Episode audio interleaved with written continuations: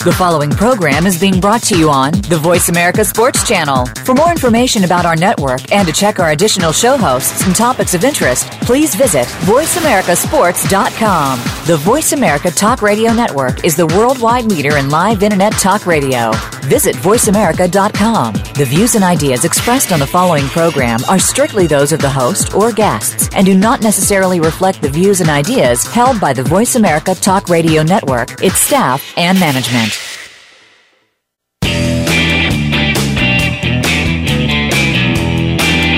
Welcome to Taking Stock with Kelly McMillan. If the name sounds like a business show to you, then you've got it all wrong. Kelly McMillan is the principal of McMillan Fiberglass Stocks and will talk about shooting for fun, competition, hunting, and self defense. Now, here is your host, Kelly McMillan. Hi, welcome to the show. I'm Kelly McMillan, and for the next hour, we're going to be talking about uh, firearms and shooting and almost anything related to the firearms industry. Uh, excited about the show today, but um, I'm actually even more excited about tomorrow. Tomorrow, I leave for Ottawa, Canada, and I'm going to join the U.S. Um, shooting team, both the F Class Open and FTR teams. They're going to be competing next week for the World Championship, so I'm going to be up there at, at Connaught. Um, rooting them on, uh, sharing in the excitement and hopefully sharing in uh, another world championship for the US uh, USA team. So that's going to be really exciting. I'm really uh, looking forward to that. Uh, today we've got uh, a couple of really cool guests. I'm really excited to bring our first guest on. His name is Nick, but if anybody knows him, he goes by Beard. But his name is Nick Owens and owns Owens Armory. Uh, Nick, welcome to the show. Thank you. Thanks for having me. Yeah, glad to have you on. Uh, it's been a while since we've got to sit down and talk. Uh, spend a little time with uh, Thomas at the King of Two Mile. He's a character. I was hoping he was going to join us on the show today, but unfortunately he hasn't been able to make it in. So um, we're just going to have to depend on you to pull his weight for him. So. Yeah, no problem. I don't have the personality of Thomas, but I'll do my best. yeah, but you've got the beard. All right. Um, why don't you take just a, a, couple of minutes and let our listeners get to know you a little bit, share a little bit about where you grew up, uh, how you grew up, what you you did as a, a, kid, and how you got into shooting and where you're at today. Well, I uh, was born in Prescott, Arizona. Um, pretty much lived here my whole life. Others moving around a little bit. when My dad was young, um, but he was a minor. And then I've always been into shooting my whole life. My family, my dad's family has always been big shooters, and uh, just always loved shooting. And about I don't know eight or nine years ago, started getting into some long range stuff and some local matches, and it just took off from there. Really. Uh, what type of matches? Oh, they were having some long range precision rifle matches in Prescott. This guy named Brad Peck would put them on, and that's where I started. Hmm you currently you live in Chino Valley, Arizona, which is just down the road from Paulden, uh, which is where Gunsight is. Is that correct? Yep, our shop is actually maybe a mile from Gunsight, right across the oh. highway. Oh, cool. Uh, do you ever spend any time there? Yeah, a little bit. We put on a big rifle match this year for the NRL um, at Gunsight. About a hundred shooters from across the country came and shot it. Uh, why don't you tell us about that? Uh, was it your first shoot that you've actually put on? Yeah, you know, we've, we've spent a lot of years shooting matches and traveling, and we decided that it was our turn to put one on, and um, we went out to Gunsight, worked out a deal with them, and um, the NRL was kind of new to the to putting on events for precision rifle shooting, and we worked with them and partnered, and um, went out there and put on a big match. So there's about well, I got a lot of feedback all over the country. Yeah, I got a lot of feedback from a, a, bunch of shooters. I know McMillan Fiberglass Stocks was a sponsor and and uh, donated a, a, couple of certificates and uh, a, a, lot of good feedback. Uh, I know that you had some help from some uh, of our local shooters here in town, the Milkoviches. I I know they uh, they had volunteered to come out and help you with the the match. Uh, they spoke very highly about how the match was run and how well it did. Awesome, thank you, and thanks for your guys' support. We, we ended up giving the prize rifle on a McMillan stock and a few stocks away, and without all the vendors out there, none of this stuff would happen, you know. Beard and Xavier, uh, when I got your bio, uh, I was pleased to see that it was your wife who bought you your first, uh, I guess, 308 uh, rifle, and that's how you got involved. Is that correct? yeah, kind of. I mean, I grew up with, you know, we shot M1As, and my dad owned a Barrett 50, and we'd go out and shoot rocks, but we didn't really know what we were doing, you know. And then I was about 22. My wife bought me a Remington 700 Police in a 308, and I kind of just I put a um, Leupold Mark IV 16 power on it, and then that's where I just started going out and teaching myself how to shoot long range. And went to my first local match, didn't know a single person there, and just went from there. Now my, my best friends are all in the same community, so. You know, it's funny. A lot of the successful guys that, that we know in the industry, their wives are behind them 100%. I related to that because when I moved out here to Arizona, uh, my wife at the time, uh, who's a former IDF soldier, bought me my first AR-15, and when it arrived, she actually stripped it down in about 32 seconds, and I thought that was really cool. So I appreciate the women in our lives. yeah, she's a yeah. trooper. I mean, there was a few years there in the shooting PRS and traveling, and I mean, I travel every month for a big match, and then every other weekend we'd be shooting local matches, and I spent a lot of time from home shooting, and you know, she supports me, and it just blew up from there. I can relate to having the support of the women in your family. I know my uh, wife is sitting two offices down right now taking care of some of the financial stuff. She spent uh, half of last week in Washington, D.C. at a uh, an uh, ITAR seminar for uh, exporting and stuff. So she works real hard in support of the company and anything that we choose to do. She's she's always behind it. And then my daughter's in the office right next to me. She's our CEO in training, and uh, she supports everything we do. We actually went to the uh, Scottsdale Gun Club yesterday afternoon and shot a little bit. So she's into she. The more she shoots, the more she wants to shoot. You know, I think that's like most people. So yeah, it's it's good to have the women in your life to support what you do. And and for me, since I spend so much of my life running this business, um, to have them both involved in is really cool. And I think your mom was uh, right there when your dad was building on the kitchen table. Absolutely. Yeah. So that's how the yeah, family business that's pretty goes. cool heritage. I understand you you're involved in a family business, kind of outside the firearms industry. But why don't you tell us a little bit about that? Yeah, so we, we own a company called Drill Tech. We drill commercial and residential water wells all over the state in New Mexico, Nevada, and I mean that's pretty much my real job.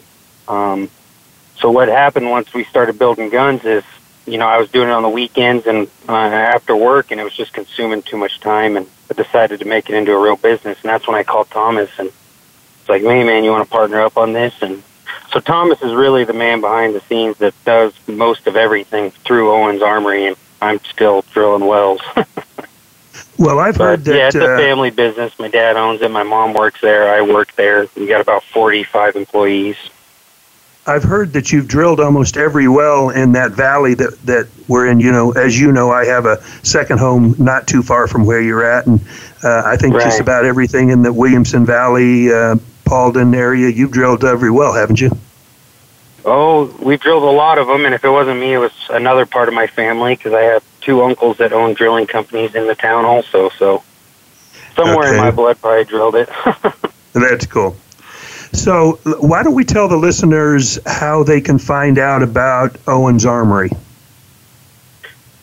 Well, we got our website. Um, our online sales aren't fully up and running, but all of our contact information's there. Um, we got our, our website at www.owensarmory.com.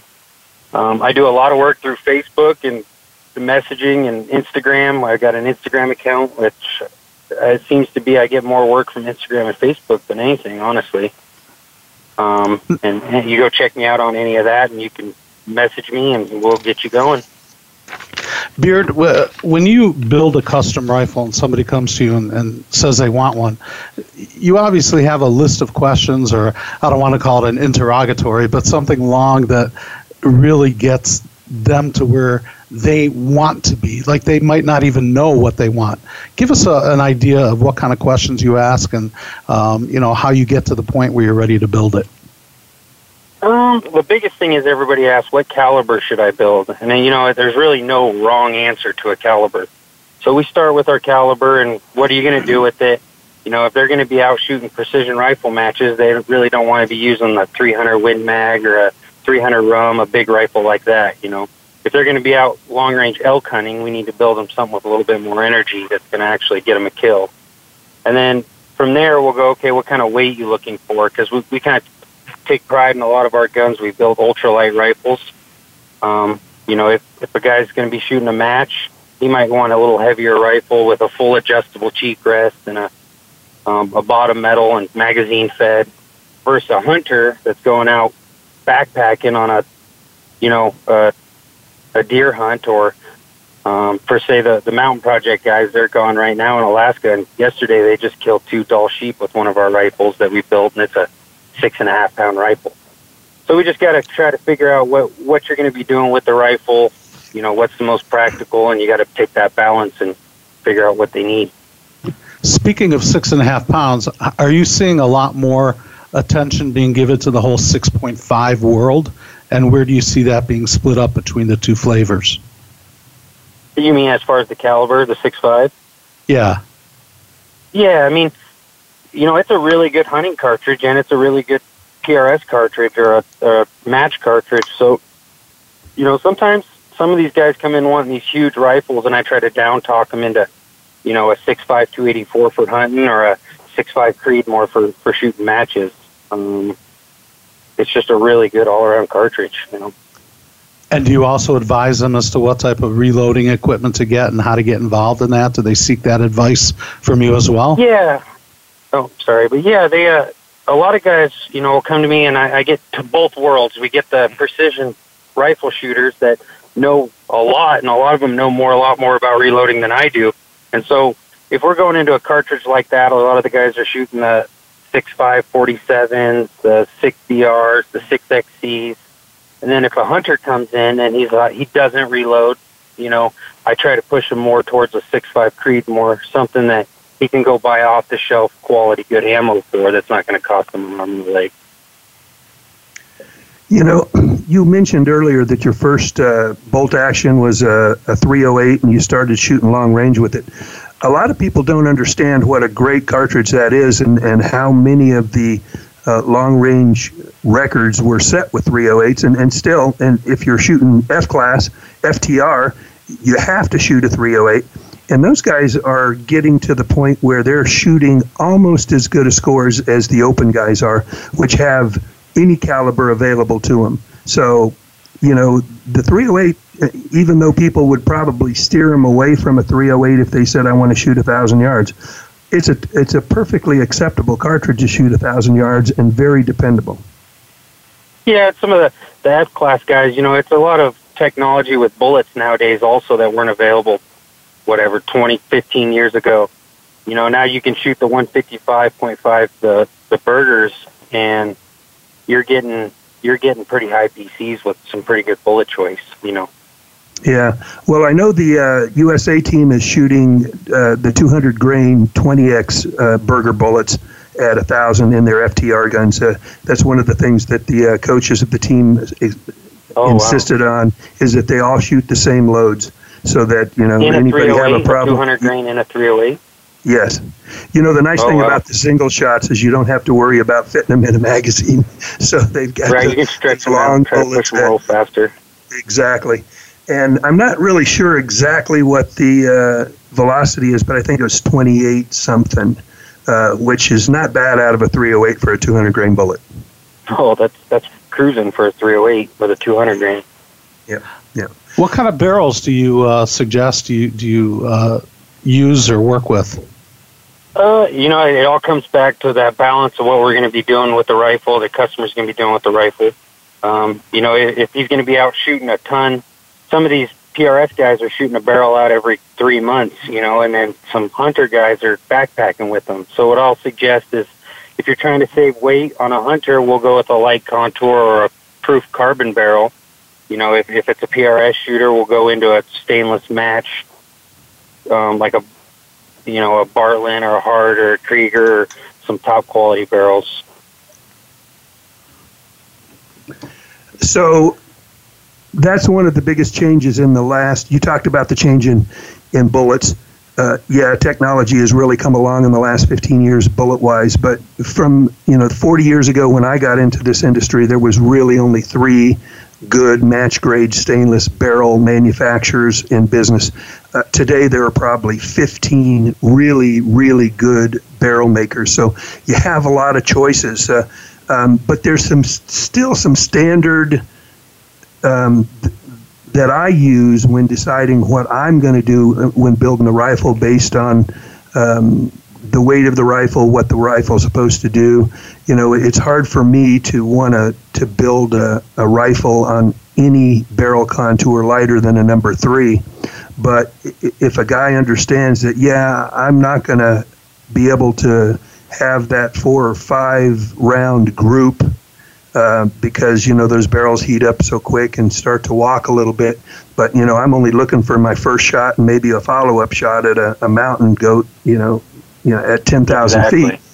You know, then we then we'll build a gun on a, a number two or maybe even flute a number three. Um, so, what is it, and how did you come to some of your standards that that you use when building a rifle? I know there are a lot of customers that tell you something that you say, you know, I, I just won't do that, um, but I suggest we do this instead. So, how did you get to that point?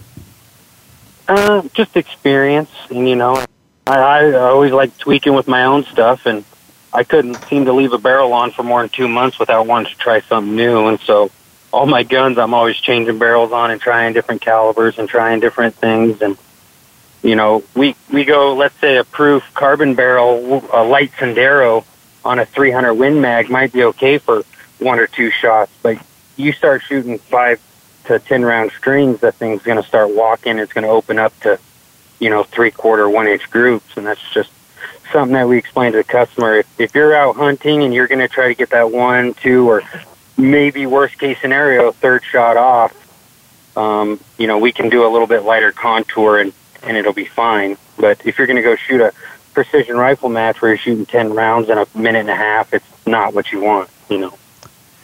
You know, when I was in the firearms business, uh, my business was a little bit different than yours, but we, we still had the same kind of mindset. I wouldn't build a rifle that I didn't believe in. I wouldn't do it in such a way that I wouldn't carry it. And so when deciding on whose barrels to use, uh, you know, all of the carbon fiber barrel people wanted us to to try them out, and we'd put everyone on a gun and we'd shoot them, and and we just and because we were testing them in three and five shot groups, we we couldn't get behind putting one on for a customer and saying, "Look, if you don't shoot it more than two shots, you'll be happy with the way it shoots." Right. Uh, but but well, I'm glad uh, you mentioned that. That uh, you know, John Clements works for Proof, and he's a good friend of mine from a long time back. And and I've got a, a Proof Research barrel right here in the shop that I'm getting ready to put on a 300 Win Mag uh, because I promised him I'd give it a try. They're doing some things now differently and doing some new things than when they first started in business, and I think it it's allowed them to make better barrels. Uh, so I'm hoping that that's the case. I'll try these out, and uh, you know, I still say that there's a place in the market for proof research barrels, and you know, if you're looking for that lightweight gun and, and you're only going to shoot, you know, a couple of rounds, uh, maybe a, you know, a, a long shot and a follow up, uh, there's nothing wrong with them at all. You know, I, I love them, and you know, I I tested one before I started selling them, and I put one on one of my six five Creedmoors and I shot five or six local matches with it, and I, I won a match with a proof carbon barrel on it, shooting factory six five Creedmoor ammo. And the small calibers like that, you know, they hold their tolerances like a stainless barrel.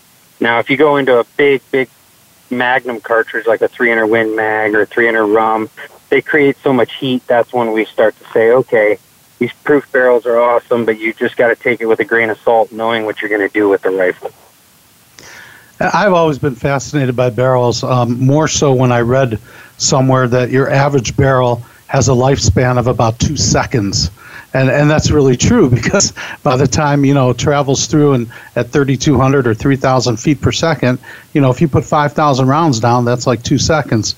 Um, it's also kind of funny because as you started talking about the uh, carbon barrel, Kelly hands me one. He actually had it here in his office, so I'm holding one in my hand from proof, and I've never actually seen one. It's a pretty neat barrel.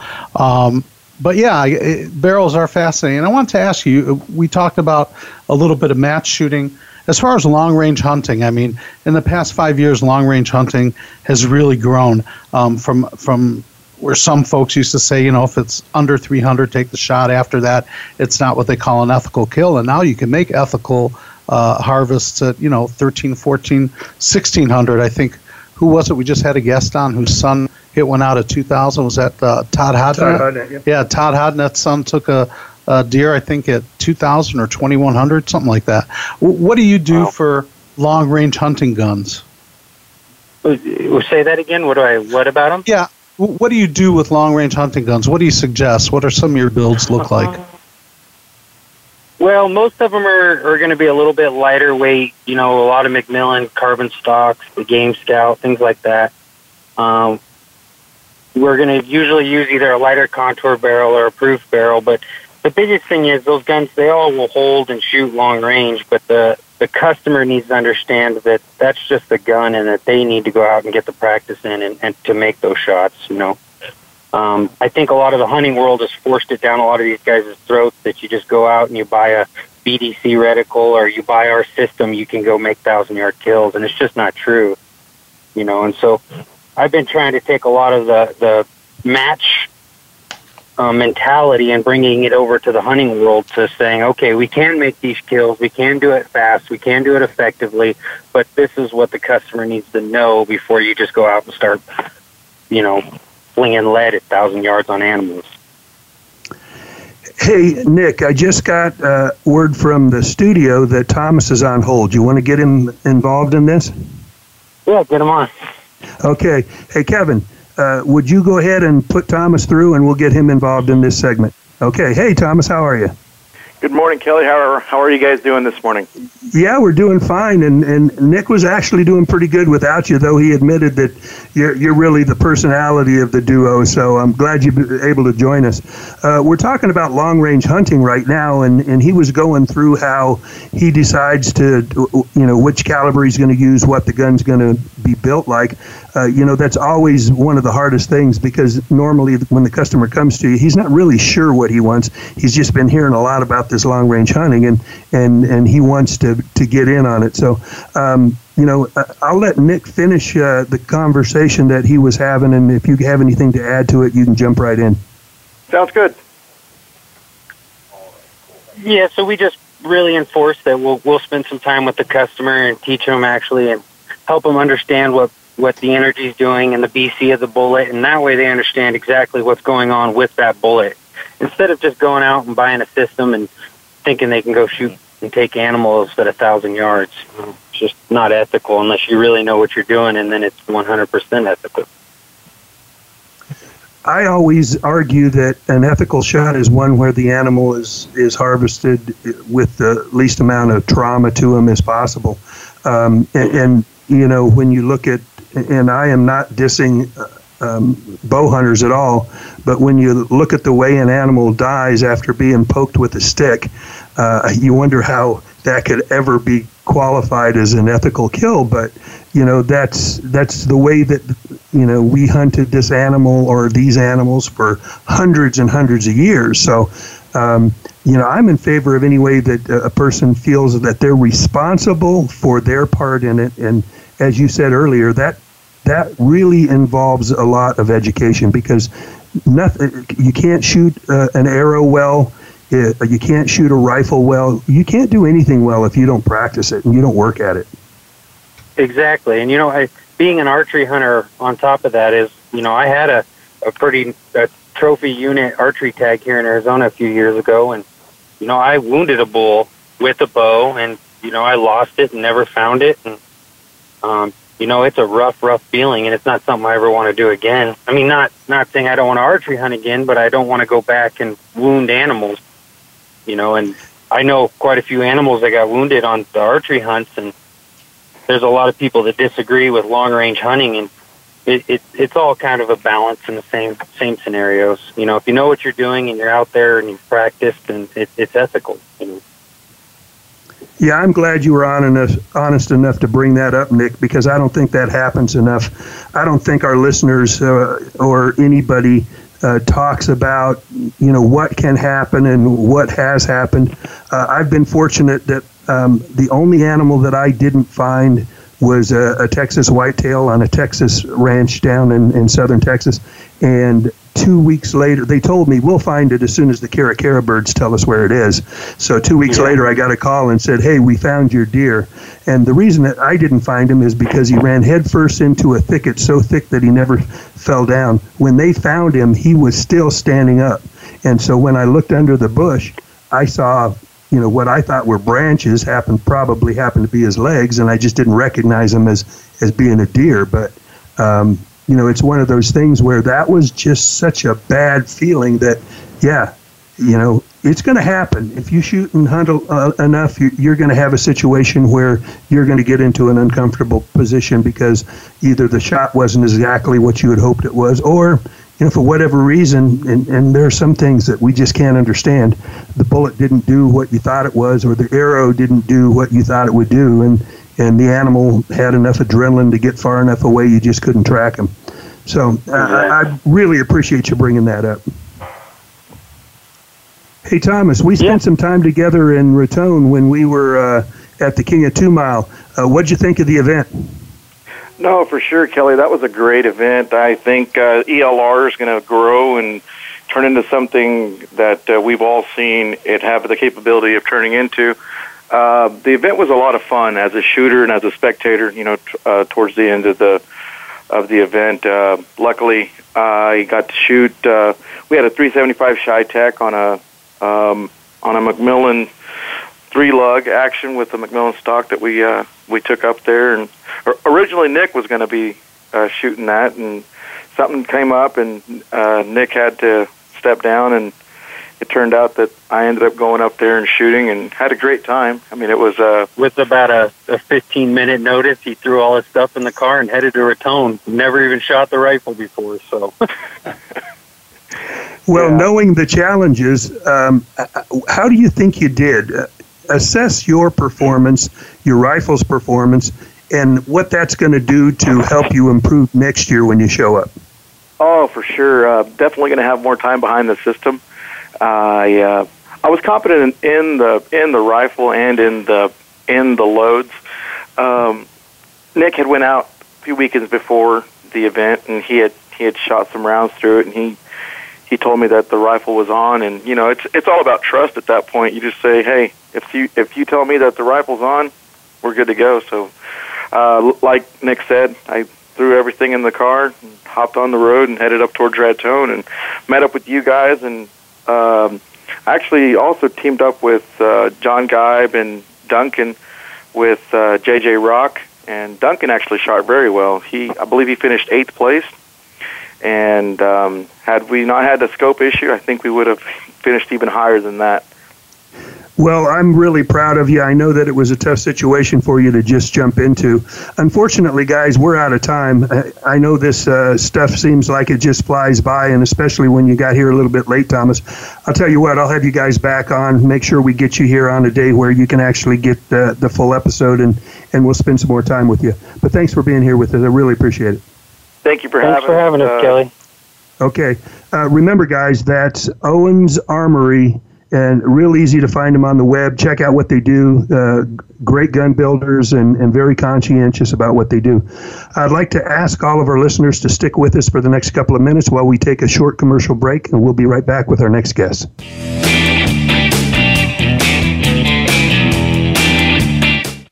Looking for exciting video content live and on demand? Visit www.voiceamerica.tv for exclusive content you just can't find anywhere else. That's voiceamerica.tv. Tune in now. For over 40 years, McMillan USA has been at the leading edge of the gunstock industry. The company was born out of the desire to improve and perfect form, function, and precision with every one of their premium fiberglass stocks. From tactical to hunting to competitive shooting, McMillan stocks are designed to dominate. Their signature three way adjustable butt plates, adjustable cheek pieces, rail mounts, and adapters provide a versatile platform built on performance. Over 65 custom finishes are available, ranging from solid colors to camouflage. Check out the McMillan website for hundreds of stocks available for immediate delivery. And for those wanting something more specialized, call the knowledgeable and friendly staff at McMillan for a complete list of options at 877 365 6148 or visit McMillanUSA.com. Again, that's 877 365 6148 or visit McMillanUSA.com. We're making it easier to listen to the Voice America Talk Radio Network wherever you go. In addition to listening live, you can check out information about your favorite talk show hosts, discover new talk show personalities, add shows to your list of favorites, and listen to all our show archives on demand. All from your iPhone, Blackberry, or Android. Download it from the Apple App Store, Blackberry App World, or Android Market, and get ready to tune in. The Voice America mobile app, powered by Aircast. Tune in to the Voice America Variety channel on the Voice America Talk Radio Network. Voice America Variety broadcasts a diverse array of topics, reaching a global community. Our experts come from all walks of life, and the topics they discuss are everything from current events, arts and entertainment, leadership, parenting, relationships, self improvement, career advice, and a variety of other topics. Check us out today. You're sure to find something of interest. Voice America Variety. Talk on today's hot topics. What sets apart VoiceAmerica.tv from the other video content providers on the internet? Choice and flexibility means that you can host your video content live or on demand on the main VoiceAmerica.tv channels through your own branded media player or your own private TV channel. We support multiple media formats, so all of your video content can be in one place. We offer a number of advertising and video packages. For more information, visit VoiceAmerica.tv. If you think you've seen online TV like this before, let us surprise you. Follow the Voice America Talk Radio Network on Twitter. We're at Voice America TRN. You'll get the latest fix on what's happening with our shows, this week's featured guests, and general happenings that you should know about at the Voice America Talk Radio Network. Now you don't have to miss anything when you're away from your home or office. Just go to twitter.com forward slash Voice America TRN or follow along with us at Voice America TRN, the Voice America Talk Radio Network. We're on the cutting edge of social media. Can you keep up? Your internet flagship station for sports, Voice America Sports.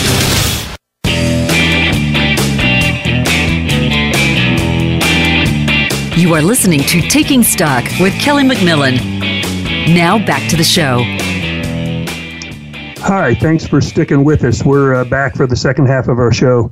Um, had a, a, great couple of guests on earlier. Really enjoyed talking about it. You know, they're one of the companies that are, are pretty broad when it comes to accuracy and, and long range shooting, both in hunting and competition. Uh, our next guest is synonymous with accuracy.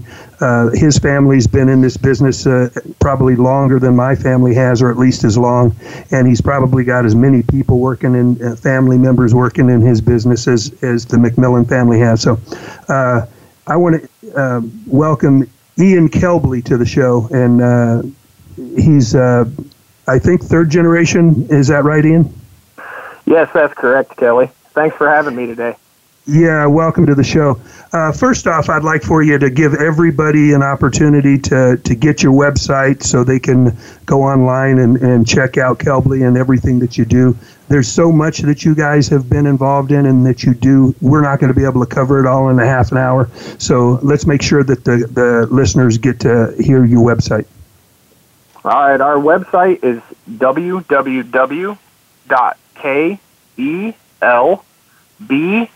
www.kelb ly.com. And our Instagram is at Kelbly Rifles. And our Facebook page is Kelbly Rifles as well. Um, you're, uh, I don't know if you're quite a millennial, but you're in your late 20s? Yeah, I'm turning 28 in a month here. Yeah, so you're you're a, a, younger generation. I know you've been involved in the business since you were you know, knee high to a grasshopper, as they say. Uh, why don't you talk about you know growing up growing up with the Kelbly name and the business and and shooting and and everything that got you to where you are today? Well, growing up in the family um, has been a, a very interesting thing. Um, you know, Grandpa started shooting uh, prone uh, 22 rimfire competitions in 1952 with a Winchester Model 52C, uh, which I can see sitting on the gun rack in front of me here, and all of the rifles he's built over the years. And he really got into bench rest in uh, the mid 50s uh, at Chippewa Rifle Range, uh, which is right down the road from us here. Um, his quest for accuracy um, started back then, and he's been making his own stocks and chambering his own barrels since he got into accuracy. And uh, he's a self-taught gunsmith, uh, and he taught all of uh, all of our employees since then. And we recently, my father and his two brothers purchased the company from him about six years ago. Um, and so, we really kind of changed directions of the company from bench rest to all aspects of competition out there today. So, just so that everybody knows, Grandpa is George Kelbly.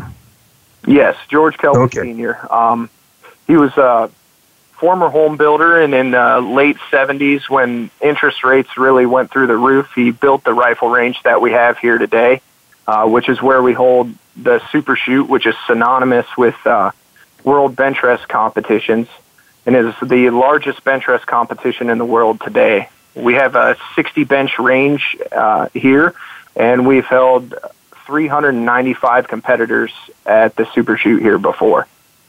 That's amazing, and I'm really glad you brought that up. Uh, McMillan uh, has always considered the Super Shoot in 1973 as the day that we started in business because it was the first time anyone had seen a McMillan fiberglass stock in public. So that's the day that we use as as our beginning date for the company. And that was 1973. Oh, that's awesome. So you, um, your grandfather kind of started the business, and then then your father, George Jr. Yes. Uh, um, my father's and, James, and my Jim. uncle oh Jim, that's right, George Jr. and my other uncle Michael uh, are the three owners of the company now. Um, my uncle George uh, is the head of the CNC shop. He programs all of our CNC machines and and handles all of our guys that are CNC operators. My uncle Mike heads up our stock shop uh, which we purchased Lee Six Enterprises in 1999 and have been building um, carbon fiber stocks here since 1999, and he heads that up. And then my father does all the licensing. Um, he does sales and marketing, and he also travels around to a bunch of different shoots around the country to show product uh, your dad is the one that I know the best of the three, Jim. Uh, he and I kind of grew up in this business together. I think we're pretty close to the same age. We had this similar kind of working for our father. Uh, traumatic experiences. I think everybody, including you, can probably relate to that. Uh, I will tell people that that working with my father was the best thing that ever happened because though we didn't get along very well when we first started working together, and I tell people I got fired or quit once a month for the first three years. Um, we ha- because we had to develop a relationship where we could work together. It created a relationship that we never would have had had we not worked together. So I'm really thankful that we put up through all the hard times to get to the good times. And and when my dad passed away, uh, he and I were good friends. We were partners. We were fishing buddies, and uh, all the things that we probably never would have been had I not stuck around. Uh, when my mom said, "Come on back, Kelly," you know, he didn't mean it. Yeah, so, I would have uh, to say that's that's probably one of the coolest things of working with family. Um, I grew up I started coming to the shop when grandma would watch us uh, on days when mom was working and dad was working. And my grandparents lived right above the shop here. So, you know, we would be up there hanging out with grandma and riding bikes in the in the front lobby here and, you know, playing kickball in the front lobby while all the guys were working. So you just kind of grew up in the shop atmosphere. And uh, I grew up walking into the office that I'm in today uh, with my grandpa sitting at the desk, you know, doing all the accounting and, and making sure everything's running right. And now I look across that exact same desk. I grew up looking at my grandpa, and he's sitting at a desk in the corner in the same office. And uh, it's it's a pretty cool experience um, being able to be around your family like that. It definitely builds a bond uh, with your family that I don't think you would ever have if you weren't working with them every day. I work with my brother, uh, my two uncles, my father, and then myself. So there's five of us Kelblys here. And then, you know, grandpa's still around, so he comes down and you know likes to likes to talk with us quite a bit on stuff, and it's it's a it's a really cool experience because we're all super close. We can all joke around, have fun. We'll get mad at each other over problems, but you know, at the end of the day, you're still a family working together, working towards the same goals.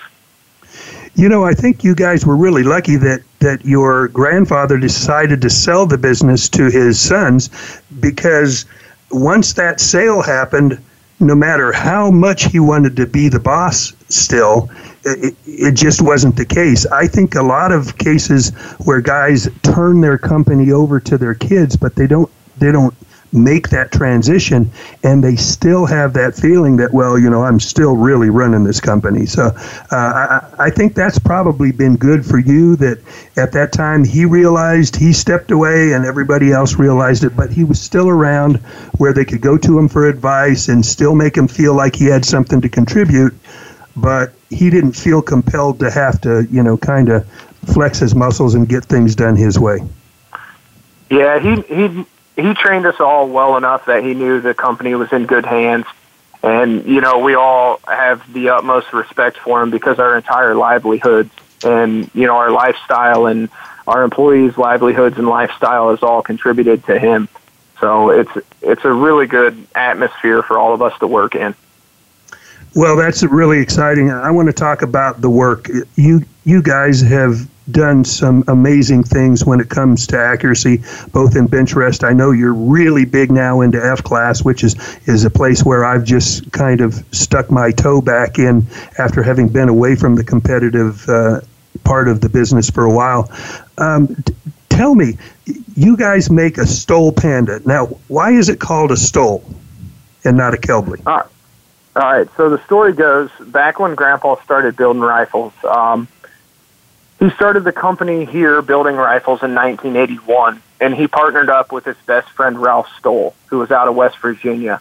Um, Ralph Stoll is famous for building the first ever aluminum bolt action rifle receiver. Um, I believe it was featured in the 1969 July edition of American Rifleman. It was on the front cover as the first ever aluminum action. So, as homage to Ralph Stoll and his designs, we have named every action since then a Stoll action, and it's it's kind of a sad story because in 1981, Grandpa and Ralph started in a, a small manual shop. Um, they had a couple of lathes and a couple of mills, and just the two of them, and they made about I think 180 actions the first year. Now with those actions, they had to time all the triggers specifically to those actions, and everything was hand fitted after they made it on the manual machines. And unfortunately, in 1982, Ralph Stoll passed away suddenly from a heart attack. And um, we've just carried on the legacy of the Stoll action ever since, you know, just as a thank you and an homage to Ralph.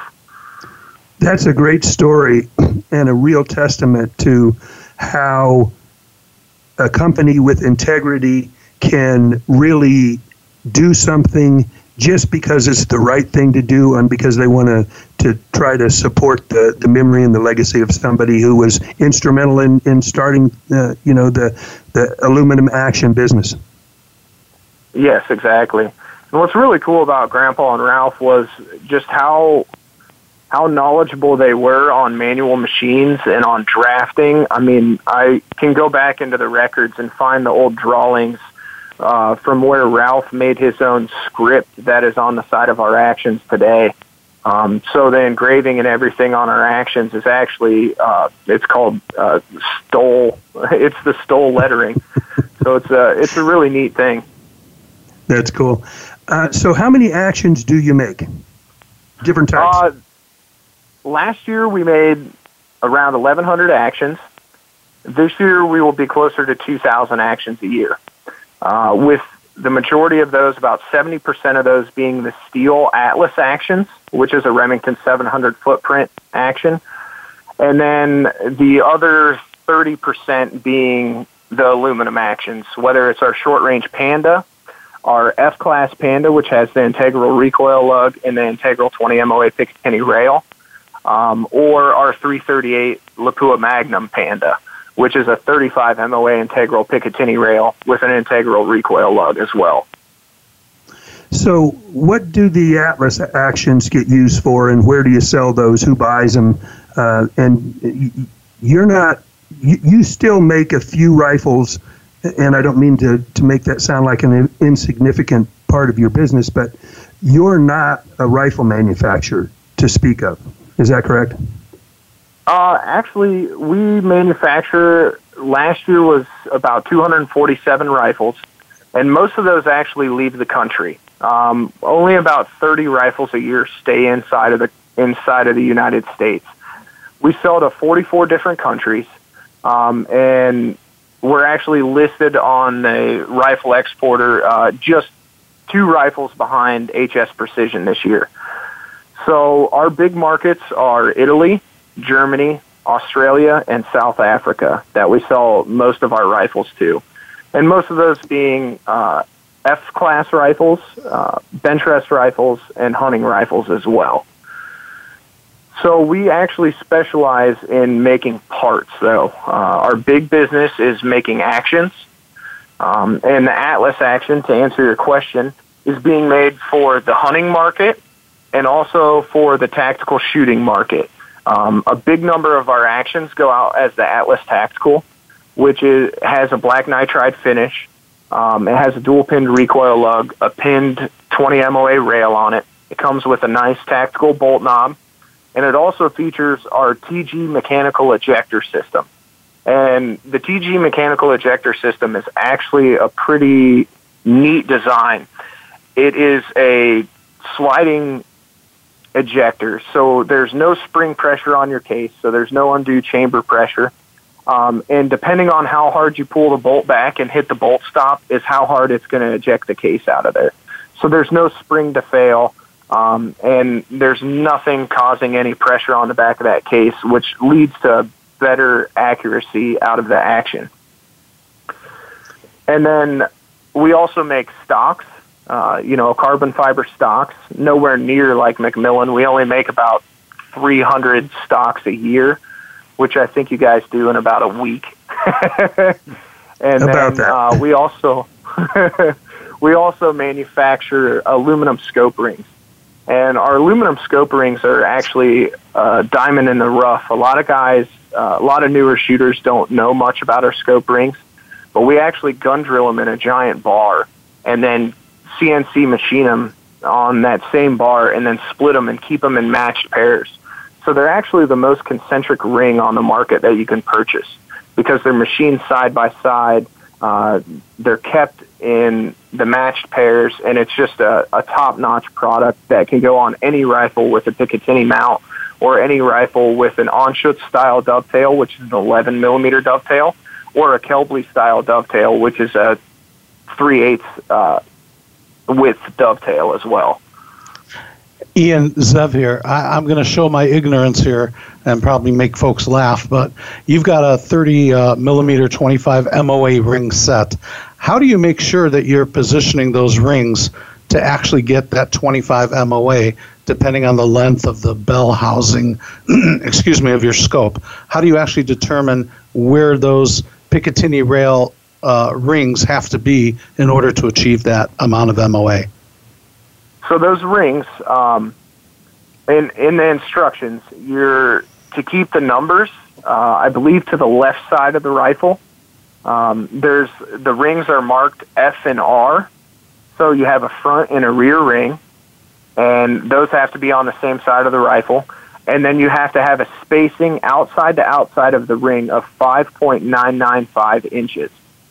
Okay. So that's how we're able to set that MOA. So it doesn't work for a lot of rimfire actions, but it works for just about any of your um, dovetail uh, Borden actions, the Kelbly actions, the um, Pierce actions, or anybody that offers a Kelbly style dovetail on their bases. As long as you can get that 5.995 inches outside to outside, those rings are going to work for you, and it's uh, a lower cost alternative to buying a base and another set of rings. You can use your standard base that you already have on top of your action.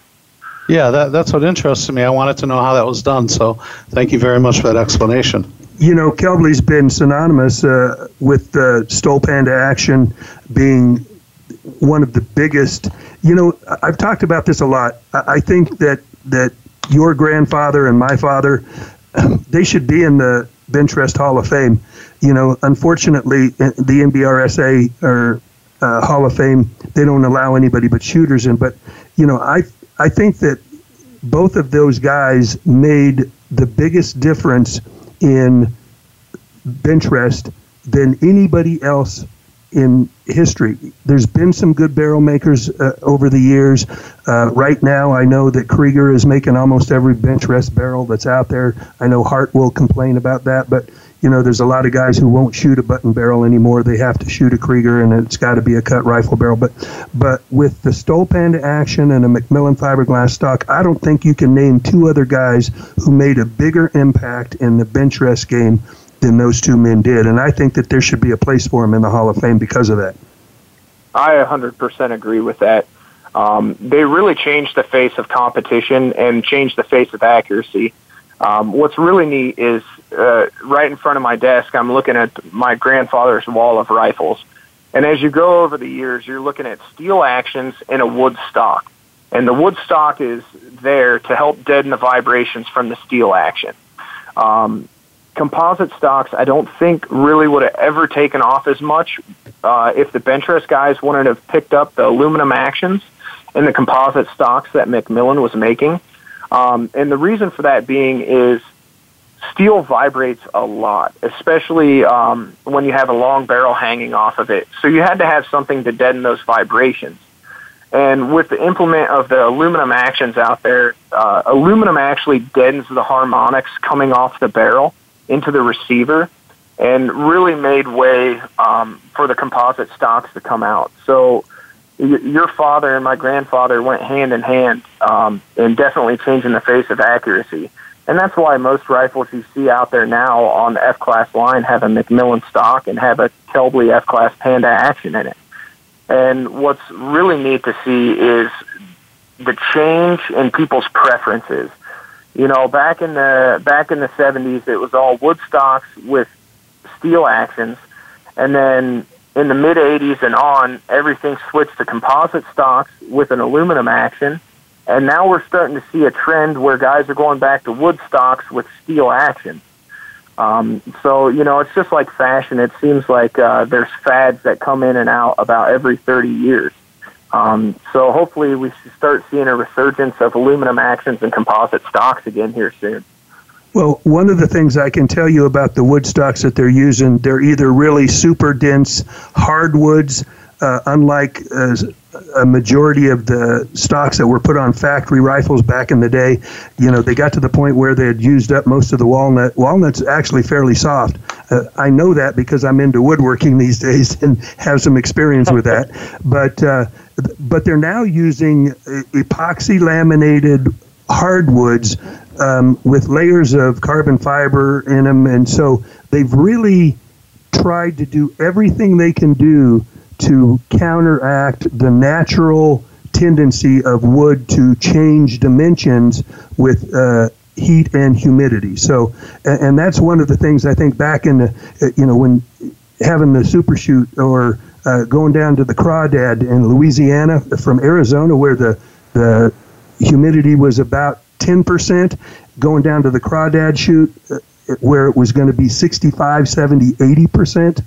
uh, no telling where those guns were going to shoot the day after you got there, after that wood had absorbed some of that. So, yeah, I think that's a, that played a big part as well. You know, there's all kinds of things that have been attributed to the improvement in accuracy, but when you look back at it, my uncle's world record um, for the smallest shoot uh, group ever shot stood from 1973 until 2012. So no matter what the advances had been made, there were still some really good group shot back in those days. Uh, Ian, well, we got just a, we got just a couple of minutes, so I, or just a minute. I want to give you a chance to to let our listeners know about your website again, so that they can look you up. And um, any last words you've got for us?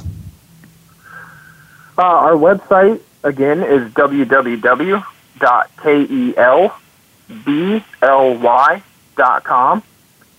And uh, a few last words. I hope everybody uh, has a great weekend, can pull some triggers, and they shoot straight. And uh, we we really at Kelbly's here want to thank everybody that has supported our family since 1981 by buying our products. And uh, you know, we hope that we can continue supporting the shooting sports as much as possible. And uh, really excited to see um, how our customer how our customer base grows with our business over the next few years because we're really on a big track to expand our business and be able to get these products out in front of more people and more consumers that have never seen us before. Well, I know that uh, you're going to have no problem with growing your business, Ian. Uh, with you being involved and, and your uncles really have really enjoyed the relationship that McMillan has had with Kelbly. I know I'm going to Connaught tomorrow uh, I'll be up there to watch the U.S. team, which Kelbly is also a sponsor. Uh, I'll tell them all you said hi. We'll root them on for another world championship. I want to thank you for your contribution to that as well. It's it's been something that I really take a lot of pride in. Yes, thank you, Kelly, and thank you for being a sponsor as well. It's great seeing our U.S. guys up there shooting so well and continue to shoot so well over the years, especially like Team Sinclair I know you're a sponsor of them, and we are as well. And those guys just go out, and every year at the national championships, they blow me away. Yeah. Well, thanks for everything you do for the shooting sports. Really appreciate it, and uh, we'll have you back on when we get some more time. All right, sounds great, Kelly. Thank you so much, and thanks Once everyone again, for listening today. Yeah, great. Thanks. Uh, once again, we have come to the end of another great show. I'd like to thank our listeners for spending their very valuable time with us. Remember, we'll be here next Friday on Voice America Sports Channel for another episode of Taking Stock with Kelly McMillan. It's going to be a great weekend here in the Southwest. I know it all over the country. Go out and do something outside. Maybe uh, go to the range, uh, do some shooting, enjoy this great country. I know I'm going to be in Canada, and I'm I'm going to enjoy coming back to the United States once I. Uh, uh, get to watch the F class win another world championship. So thanks for being with us. We'll see you next week.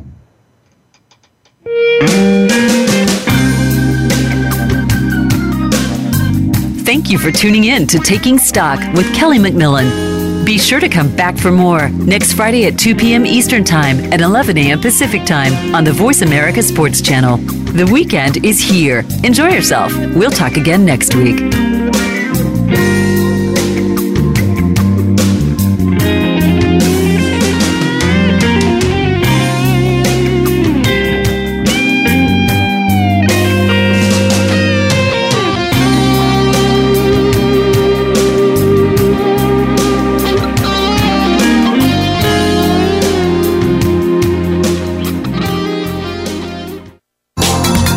Thanks again for listening to the preceding program brought to you on the Voice America Sports Channel. For more information about our network and to check out additional show hosts and topics of interest, please visit VoiceAmericaSports.com. The Voice America Talk Radio Network is the worldwide leader in live Internet talk radio. Visit VoiceAmerica.com. The views and ideas expressed on the preceding program are strictly those of the hosts or guests and do not necessarily reflect the views and ideas held by Voice America Talk Radio Network, its staff, and management.